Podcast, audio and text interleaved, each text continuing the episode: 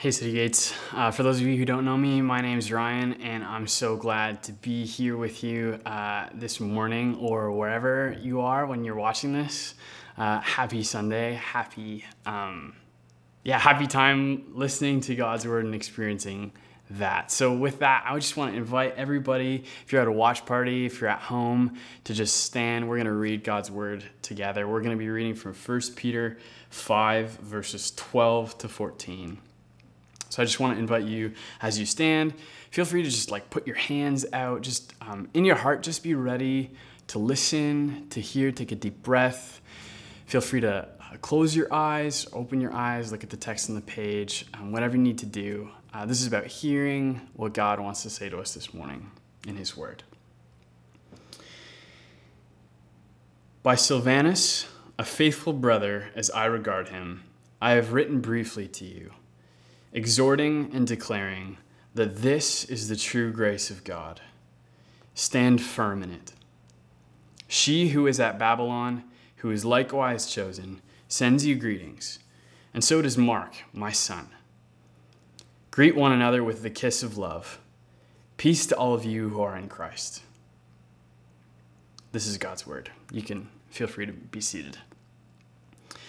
So at first glance, it kind of it, it's kind of a question like how do you preach a sermon on this passage? It kind of seems like uh, just like a, a sign off paragraph. Like Peter is just sort of saying bye, and he's kind of doing it with some kind of strange Christianese, like he's talking about Babylon and uh, a, a kind of a cliche phrase for a lot of people if you've been around church for a while, the grace of God and election and yeah, it's just it's it's a bit strange. Like, how does this actually speak to where we find ourselves today? And then there's this also weird part about kissing. And I don't know about you, but like, I'm not sure if I've ever heard uh, a sermon on that before. Um, and I'm not sure if I'm ready to kiss anybody at the gathering that I'm currently at watching this. So I don't know about you, but this feels a little bit weird just reading it once off.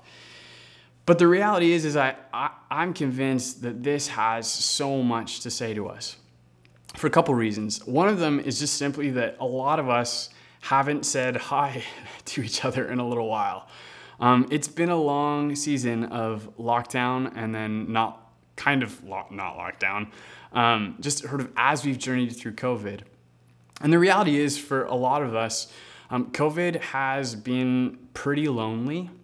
Um, it's kind of created a sense of lethargy, a sense of being thrown off your rhythm, uh, even sometimes boredom, or just insane busyness for so many of us. And so summer comes around, and we're just so stoked because it means that we can go off to the cottage, we can go camping, we can finally sort of get out and experience something of normalcy.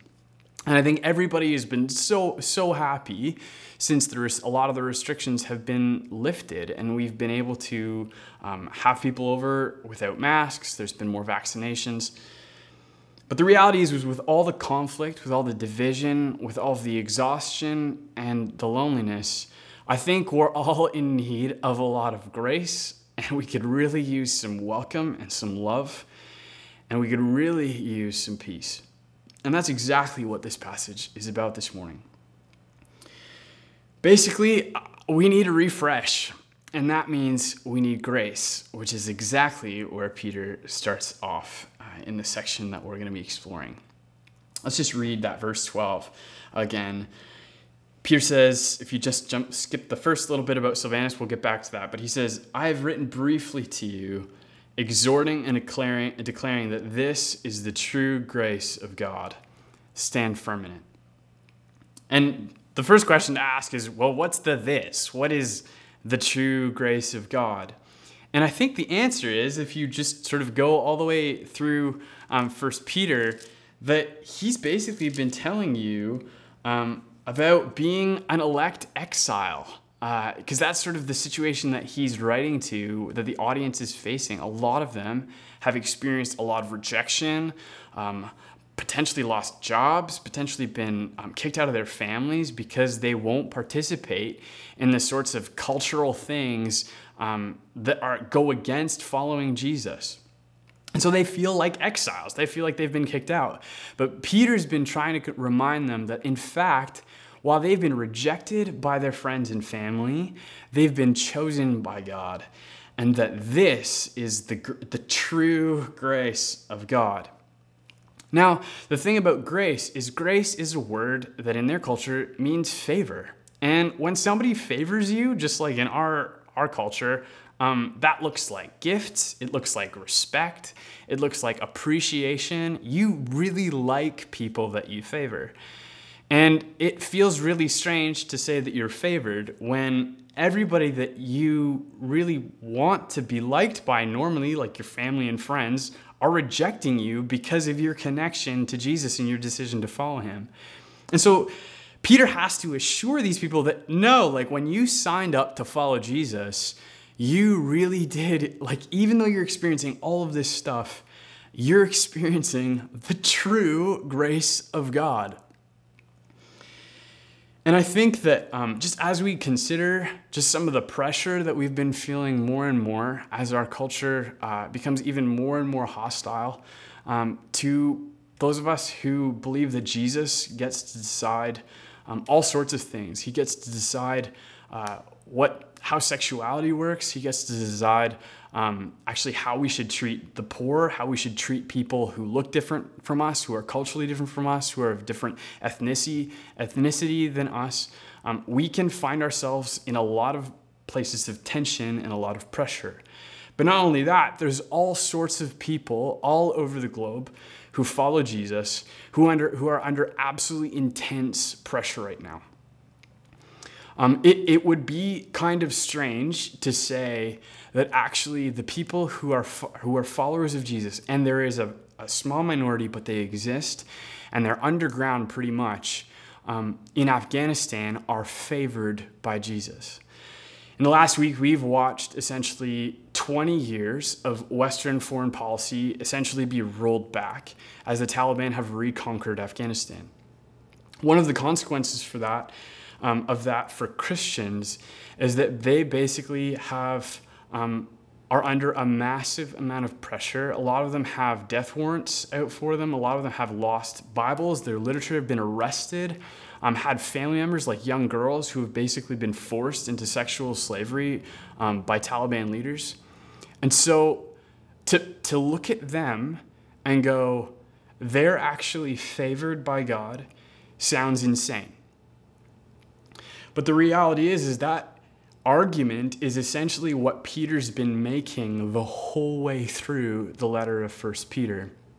And as we consider the potential consequences of standing up for Jesus in our own context here in Canada, we actually have to reckon with well, what happens? How do I know that I'm actually favored? I'm actually chosen? I'm actually loved if the closest people to me reject me? And that's where this whole elect exiles thing has come in. And that's why it's so important for us to recognize today. See, for Peter, suffering for doing good, for following Jesus, is actually, and that's following Jesus as scripture shows in context, that actually is a sign that God picked you, that God loves you this is why Peter, back in chapter 4, um, if you go to verse 14, he actually says, If you're insulted for the name of Christ, you're blessed because the Spirit of glory and of God rests upon you. He's, if you're insulted, if you're under pressure, if people don't like you because of Jesus, because your connection to Him and you've decided to follow Him, that actually means that you're favored because they're reacting to the Holy Spirit who's in you, who now is the one who directs your whole life. And that actual, and that's why he says that it's that sense of exile, not even just a sense of exile, that reality of social exile or worse is actually a picture, it's actually a marker of God's love for you. Just like the fact that Jesus was crucified actually is part of God's whole plan that identifies Jesus as the real Messiah, the one who's come to save and be the hero for the whole world, for everybody from every nation and ethnicity. Every social group, every kind of human needs to find salvation and wholeness and healing and, and rescue from death and sin and hell in Jesus. That's the message of the gospel. And this, this suffering for doing good, this rejection by people, is actually a sign that you belong, which is basically the last thing anybody who's going through that kind of pressure feels. And it shows your destiny. Some of you uh, were able to watch um, a sermon I preached a number of weeks ago in 1 Peter chapter 2. And I used this thing called the J curve. And I talked about how actually for Peter, that, that being at the bottom of the J, let's see, hopefully this is not a backwards J. I'll do both ways just to make it, it work. But the basically the Christian life is like a big J. You the bottom of it here is like suffering, and the top of it is actually the glory that Jesus has chosen you to experience, just like Jesus experiences as he rules the whole world. And so when you're actually in the bottom of the J, it's actually a sign that you're going to the top of the J, just like Jesus, because you're connected to him through the Holy Spirit. And that's what Peter has said in chapter 4. And so when people reject you, they're actually rejecting you because of Jesus, because of the Holy Spirit in you, who actually exposes our sin. And he doesn't just expose sin, he actually gives lots of comfort and peace as well. And it's through him that we are healed. But the, the, uncomfortable thing, and it really grates against human pride, is the fact that when the Holy Spirit shows up, things get exposed. And when things get exposed, people get angry. And so when the world hates or shames us because of that, um, it's because the Holy Spirit has shown who we, re- who we really are, that we belong to Jesus and we belong to his Father, and that it's actually the family stamp is glowing on us um, and people are reacting to that. And that the suffering actually shows that we are, God has made us worthy of his favor through Jesus. See, we when we come to know Jesus, we don't come to know Jesus, we don't get saved. God doesn't love us because somehow we're worthy. But when he chooses to love us, he actually gives us a special worth because of this inheritance that we've been brought into. Because he's healed us. He's taken us from ruin and he's taking us in, he's taken us into glory, into further glory. And that's why, actually, this fits right into Peter's experience. Early in Peter's, Peter's life, he and a bunch of the other apostles got dragged in front of a bunch of political and religious leaders because they were followers of Jesus and they were telling all sorts of people about him. And then they got beaten for it. And it, in Acts chapter 5, verse 41, it says, When they left the presence of the council, they were rejoicing that they'd been counted worthy to suffer for the sake of the name. Which is nuts. Like that you'd actually feel chosen, that you'd actually feel like you'd belong, that you were, that when you'd be rejected, it actually shows that you've been chosen to be worthy. That's insane. And you're only going to experience that if you really love Jesus and you've experienced his love for you. And I think that that is, and we can actually see that in the story of Silvanus, who's the guy who Peter mentions right at the ver- beginning of um, verse 12, when he says, um, Silvanus, who's a faithful brother as I regard him. See, Silvanus is a guy who has this really cool backstory in the New Testament. Silas, he, he goes by that name as well. Um, he ends up uh, actually going with the Apostle Paul on a bunch of his mission tours. And on one of them, he's in a city called Philippi, and this is recorded in Acts chapter 16. And they get beaten, thrown in jail for Jesus. Another instance of social rejection and suffering. And when they're in there, they actually start singing. It's crazy. They're singing, and all the other prisoners are listening to them, and everyone's really confused. And then there's this crazy earthquake, and then they, they basically go free. Silas is this guy who is who has, is full of faith, full of the Holy Spirit, and he's faithful and he's a brother in suffering. And when we look at Silas in that, we actually get a picture of Jesus because Jesus transformed Silas to be like that. Jesus is faithful like Silas. And Jesus is your brother like Silas. So, guys, Jesus has actually gone into exile with us. And we are actually um, chosen because we're chosen through connection to Him.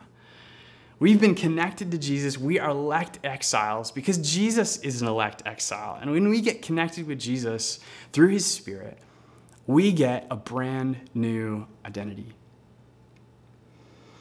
And just like Silas is an encouragement to Paul, he's an encouragement to Peter in this letter, Jesus is actually an encouragement to us, and he will make us stand. And we especially need this if we're in Babylon. See, that's, that's actually where the next verse goes in verse 13. Peter says, She who is at Babylon, who's likewise chosen, sends you greetings. And so does Mark, my son.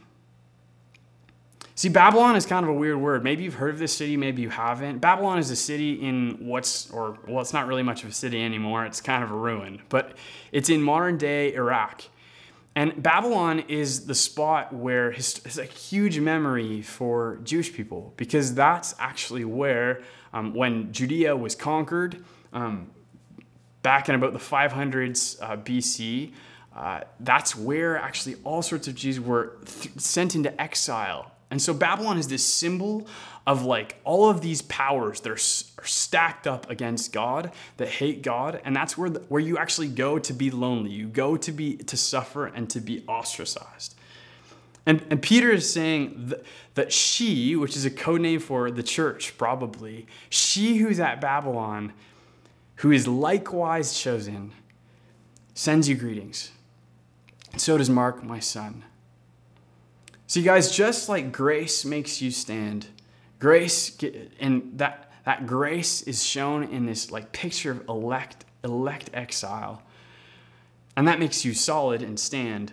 Grace actually means greeting. It means, it means being welcomed, and it means that we welcome one another.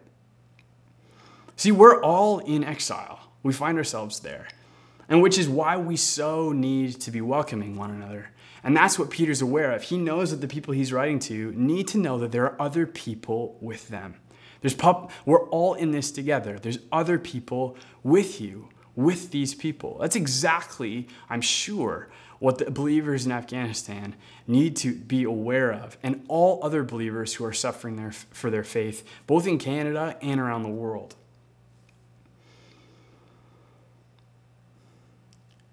And it really hurts if we don't.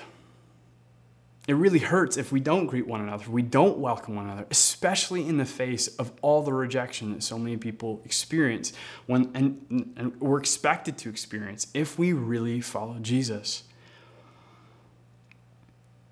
And the reality is, is that there's this person that gets mentioned right at the end of this verse. Mark, Jesus, or Peter refers to him as Mark, my son.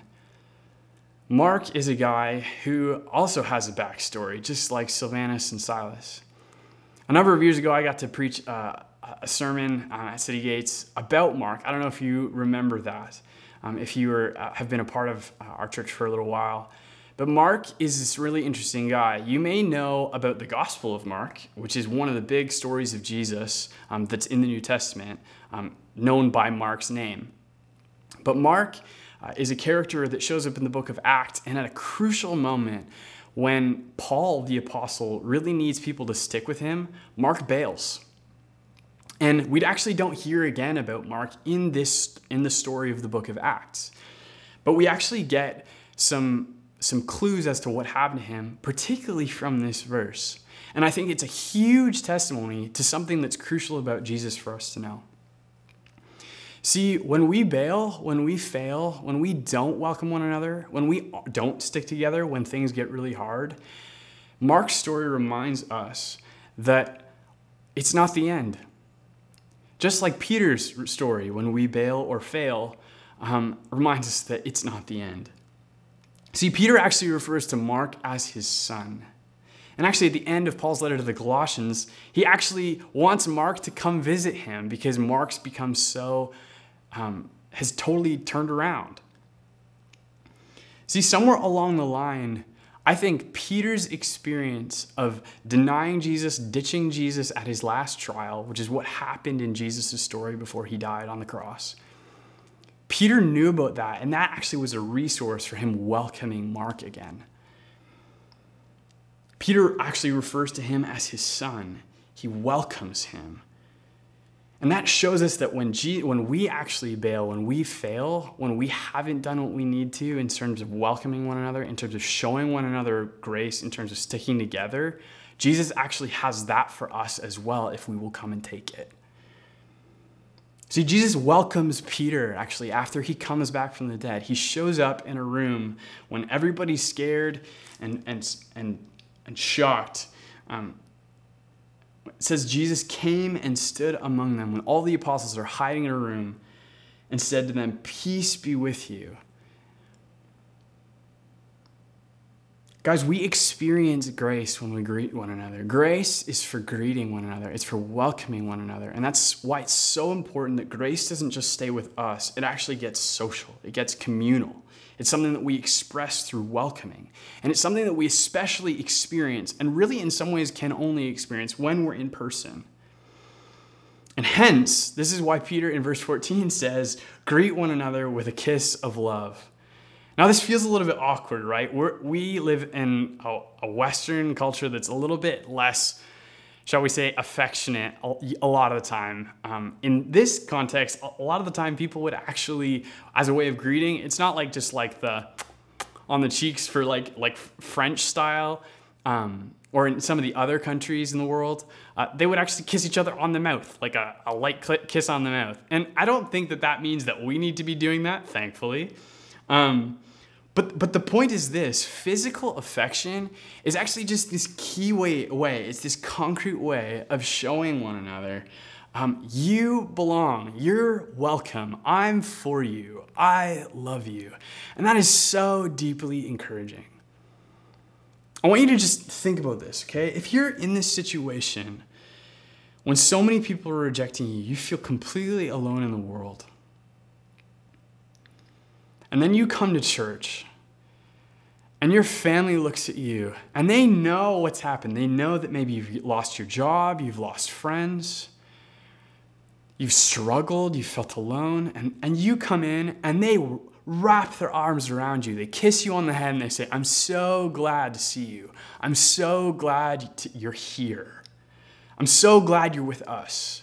We are with you. That's a profound experience of grace. That's a kind of experience of grace that is, has a unique experience when it's physicalized, and that means presence. See, guys, here's, here's the thing about grace grace actually isn't a one way line.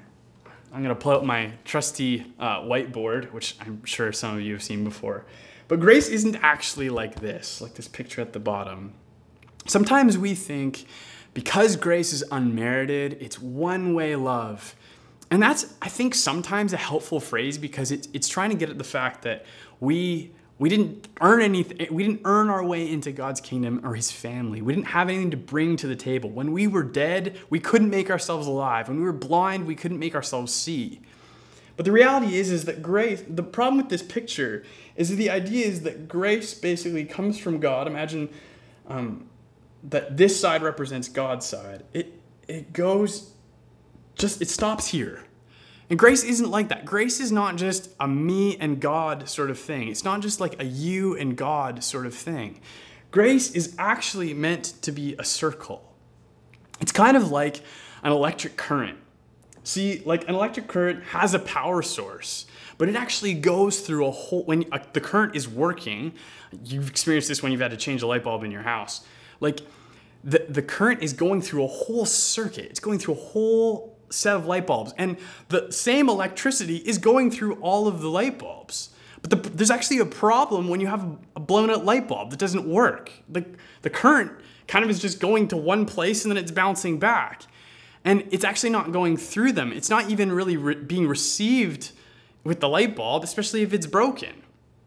And so I think that's actually a really good picture of the way grace is meant to work. Grace isn't just meant to stop and stay with us. It's actually meant to be spread around. It's like when you you grace another word for grace is God's generosity, his abundance. And when you've experienced the love of God, it spills over. you actually can't contain it. God's Holy Spirit is poured into your heart when you become a Christian. You experience love and freedom and joy because Jesus is with you and He's for you and He has grace for you and He's forgiven your sin and set you free and to walk in His new life. And when that happens, you, you almost can't contain it when that happens to you. And what, that's meant to be a continuous process. We're constantly meant to be getting energy from the power source and having it flow through us. And then we give our lives back to God. We give our lives in love to one another because we love Jesus, because he has first loved us. It's not meant to stop with us. It's meant to continue with in us in this beautiful circle. And it energizes you. See, guys, grace makes an us. Like I've been saying, it's this overflowing cup, it's an overflowing current. And the thing is, is it creates harmony, it creates wholeness, it creates peace. See, Peter finishes in verse 14 with this last line. He says, Peace to all of you who are in Christ. Peace is what we long for right now in our society especially when it's been torn up by conflict. There's just been another election called, and that we know that that's going to be more conflict as different parties um, seek voters and, and try to make change in our country. But peace is about har- harmony. Biblical peace is about harmony. It's not just a sense of calm. It's not just a sense of nothing conflicting or scary is going on in my life. Peace biblically is about a whole, it's about a circle, it's about harmony. When you have peace with someone, you are together. There's unity. It's like in, in Ephesians, uh, Paul talks about how Jesus has broken down the dividing wall of hostility and made peace by the blood of his cross. There's no more dividing walls in peace, there's a unity there. And peace is often refers even to like bodily wholeness. When someone is healed, they have peace in their body. And so, greeting and welcome, what Peter's been talking about this whole time, he's gone from grace, this beautiful reality he's been talking about the whole time, that even if you're rejected and you're in exile, you are experiencing the grace of God. And then he talks about how that grace, that sense of generosity and abundance, flows over into welcoming other people, in being kind to one another, to one another, in going out and loving one another. And that actually results in peace that greeting and welcome is actually the thing that creates this circle of us together. Because we feel connected when we love one another, when we give each other a hug, when you shake somebody's hand in a way that says, I'm so glad to see you. This peace is for all of you who are in Christ. That's what Peter says. Guys, and this is another final encouraging thing about Jesus. You are in Jesus. That's what it means to be saved. That's what it means to be picked out by Him. And as a former professor of mine, Darrell Johnson at Regent College, likes to say, you can't get closer in, than in. In a time when things have been so lonely and so dark for so many of us, when there's been exhaustion and lethargy and boredom, you have the promise that you are in Jesus just as His Spirit is in you. And you actually have a unique opportunity when we come together to celebrate Jesus on our Sunday mornings and, and then in our small groups to actually experience that togetherness, that, that peace. So you, you experience peace uniquely when you're with other people and you're loved by them. And Jesus identifies with his community. Guys, Jesus, he's uniquely with us when we come together. Jesus identifies with his community. That's why when he confronts Paul on the, on the road to Damascus, he says, Saul, Saul, why are you persecuting me? Saul isn't actually beating up Jesus physically. Jesus is physically in heaven, but his presence is all among his people. And so Jesus says, What you do to them, you actually do to me. And when you, we don't gather, when we don't spend time together, when we don't make it a consistent priority to check in, to be with one another, in person. We actually miss out on that, and we miss out on the, re- the full reality that we've been called to as Christians. See, being in Jesus means being with his people. It means being with him. We actually go from me to we. And then it doesn't it's not about me anymore. And so guys, as we close, I want to leave you with some challenges. This is a crucial moment in our church's history. I think I, mentioned earlier um, in this sermon about how uh, we have actually been, we, we used to meet at the St. Francis Center. We're not doing that anymore, um, at least not regularly for the foreseeable future. And we have a really unique moment to actually transition into smaller gatherings where we come together to worship and then we learn about what we've worshiped in on, in our small groups um, during the week. And guys, it's a really, really key thing for us to be plugged in, for us to be encouraging one another, to be welcoming one another, to be experiencing grace, this current, this circle of grace, in order for us to stand as things get harder. This is what it means to actually be a follower of Jesus. We love one another. And if we don't show up, if we don't show up for, for each other in tangible ways, we don't get to experience that love fully. So I, I want to challenge you whatever's in the way of you coming, you need to make gathering a priority insofar as we have that opportunity. This is really important. And, and not only that, but this is the place that you experience grace. We need to act like we belong to each other because we do. And we belong to each other because we belong to Jesus. So set aside the time. Find out the ways that you need to make time in your schedule. If you've had a hard time, if you're just tired, maybe you need to take some time, some other time out of your week so that you can be available. Maybe you need to reach out to someone to say, I don't actually have anything. I need help. I need grace. Would you, would you help me?